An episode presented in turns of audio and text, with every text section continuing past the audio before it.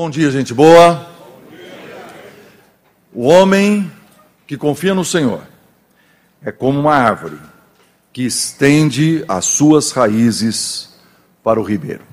Mas essa árvore, ela também enfrenta tempestade, ela enfrenta o calor, ela enfrenta a estiagem. É interessante como muitas vezes a nossa imagem, por exemplo, de um apóstolo Paulo, é que ele seria alguém forte fisicamente, né, inabalável espiritualmente, e que ele não teria dificuldades emocionais.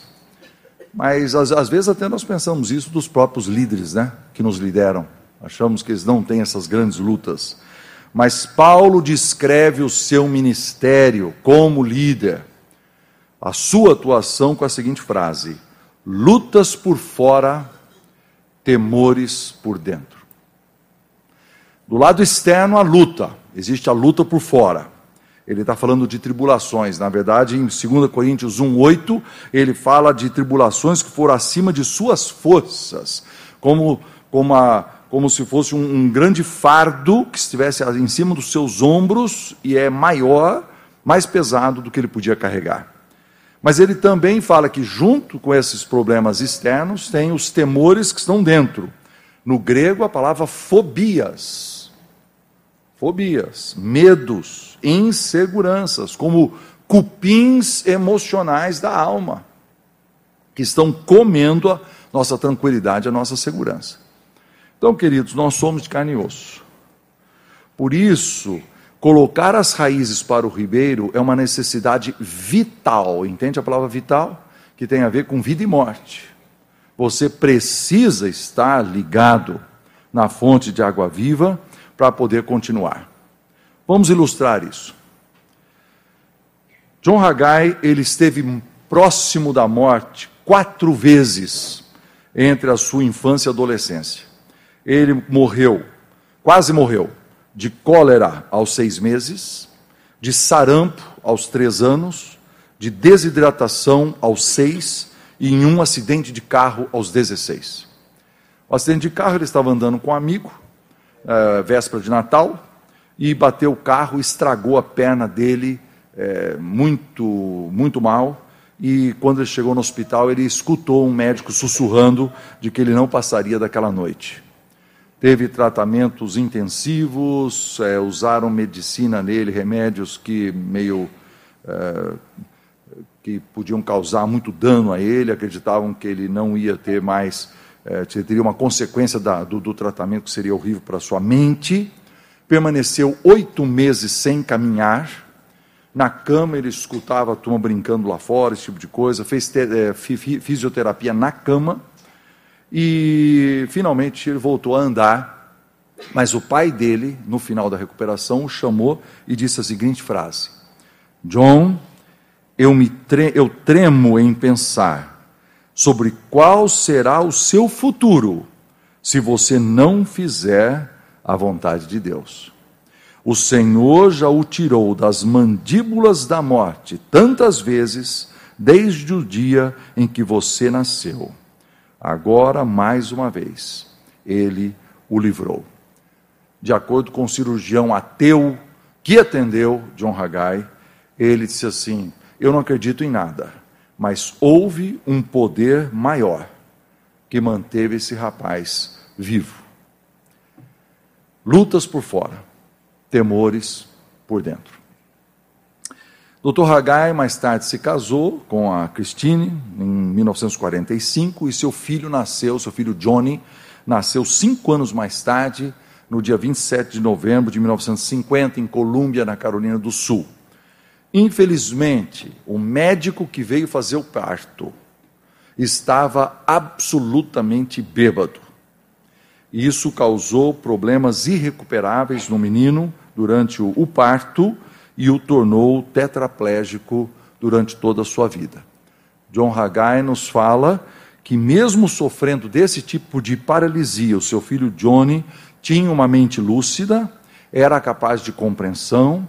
É, o pai contava para eles as histórias de sua viagem e daquilo que ele fazia, e ele, aos oito anos de idade, é, entregou sua vida a Jesus. Esse menino, certamente, queridos, foi uma alegria para o pai, né, para os pais, não há dúvida, mas também foi um peso e uma preocupação constante, e ele viveu até um pouco depois, algumas semanas depois do seu é, 24 aniversário, então ele era um adulto, com todas as carências que um adulto exige de cuidado, e a mãe eh, esteve dedicada a ele durante 24 anos.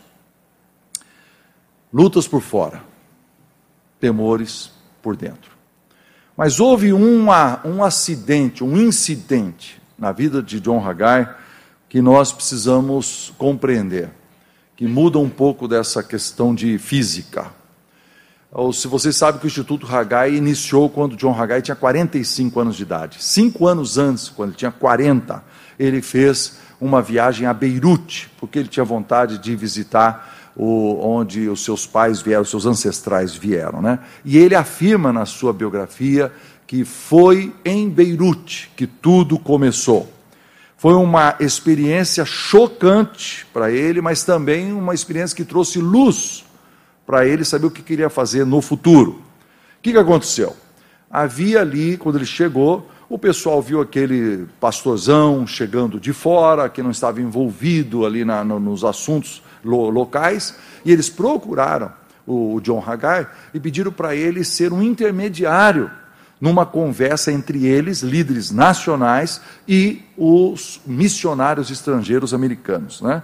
O, a reclamação era que os americanos haviam vindo há muitos anos atrás, haviam fundado escolas, hospitais, igrejas, uma série de, de, de ministérios excelentes para o país, mas que eles retinham o poder das posições de liderança mais importantes e que não entregavam isso de forma alguma para os líderes nacionais. É, John Haggai deu uma chinelada neles, achou que era ingratidão, que era tipo de revolta e tal, mas quando descobriu que era uma preocupação genuína deles com a extensão do ministério, com o futuro do ministério, ele acreditou ingenuamente que ele poderia realmente ser de ajuda nessa conversa com os missionários. Queridos, a decepção da conversa foi enorme e acima de qualquer coisa que possamos imaginar.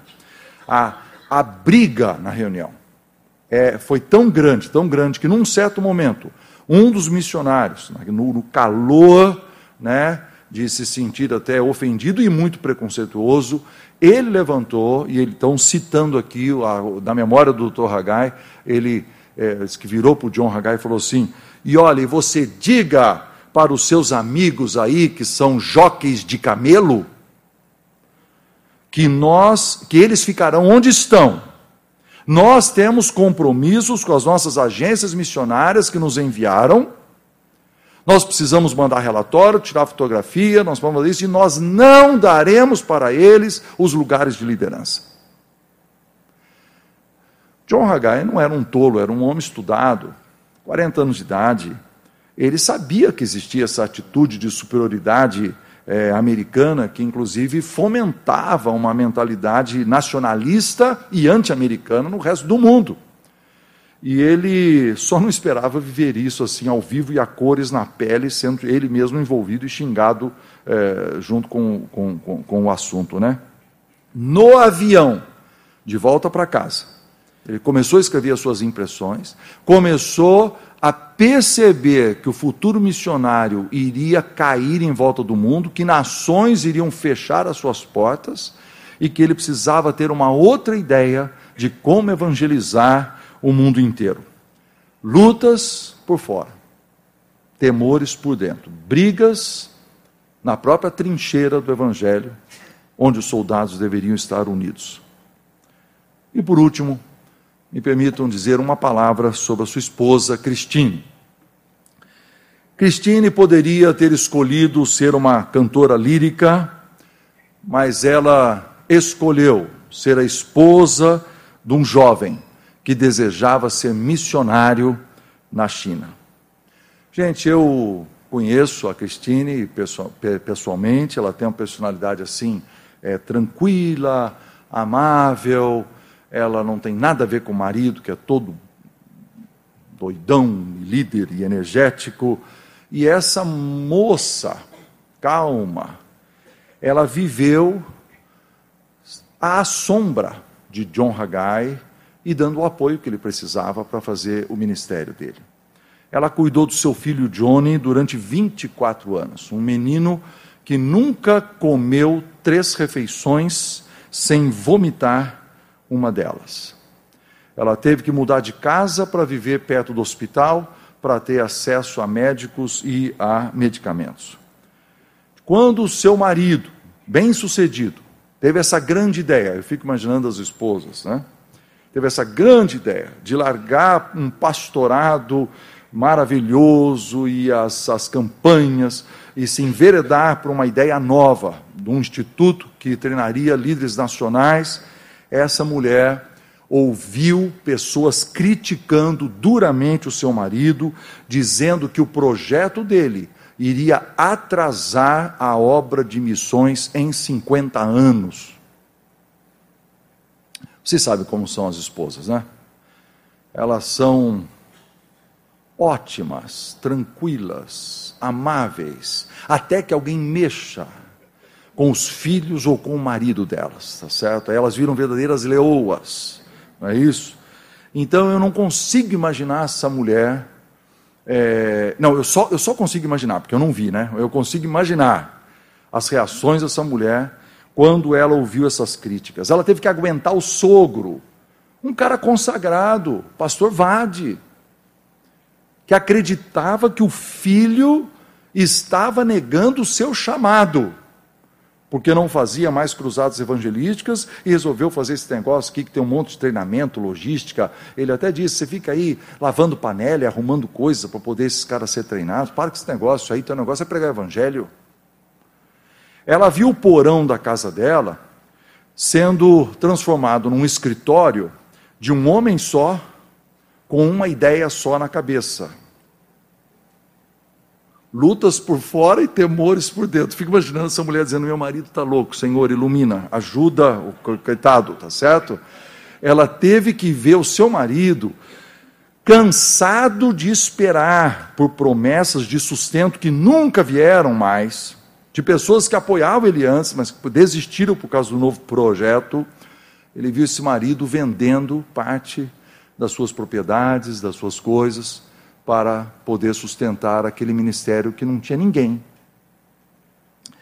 Ela viu a sua própria igreja rejeitar o projeto do marido depois de anos de serviço e de fidelidade à denominação.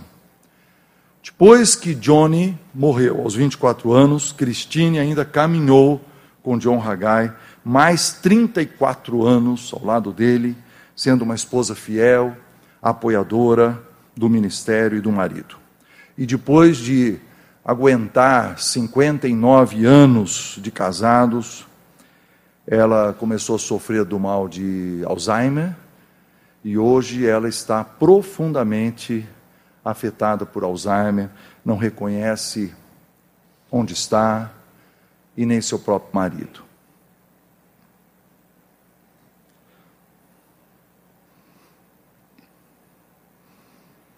Que Deus honre a memória de Cristine Hagai, que hoje, queridos, não tem nem consciência do bem que ela foi para o marido, para mim, para você, para milhares de líderes ao redor do mundo e para a causa do Evangelho. Ela não sabe, ela não sabe. Lutas por fora e temores por dentro.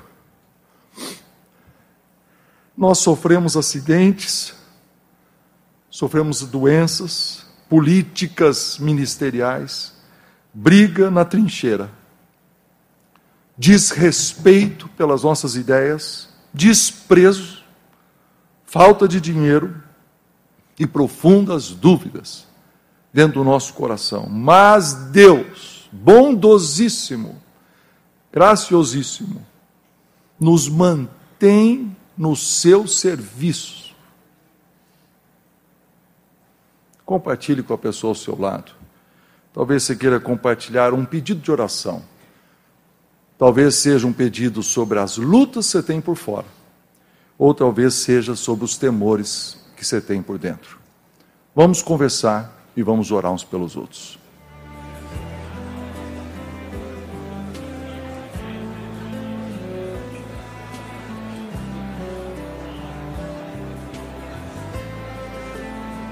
Senhor Deus bendito, te agradecemos pela tua bondade em nossas vidas, que apesar das nossas lutas e dos nossos temores, tu nos sustentas e nos mantém na nossa vida profissional, na nossa vida ministerial, mantém as nossas famílias, nos mantém no caminho de servir a Ti onde estamos.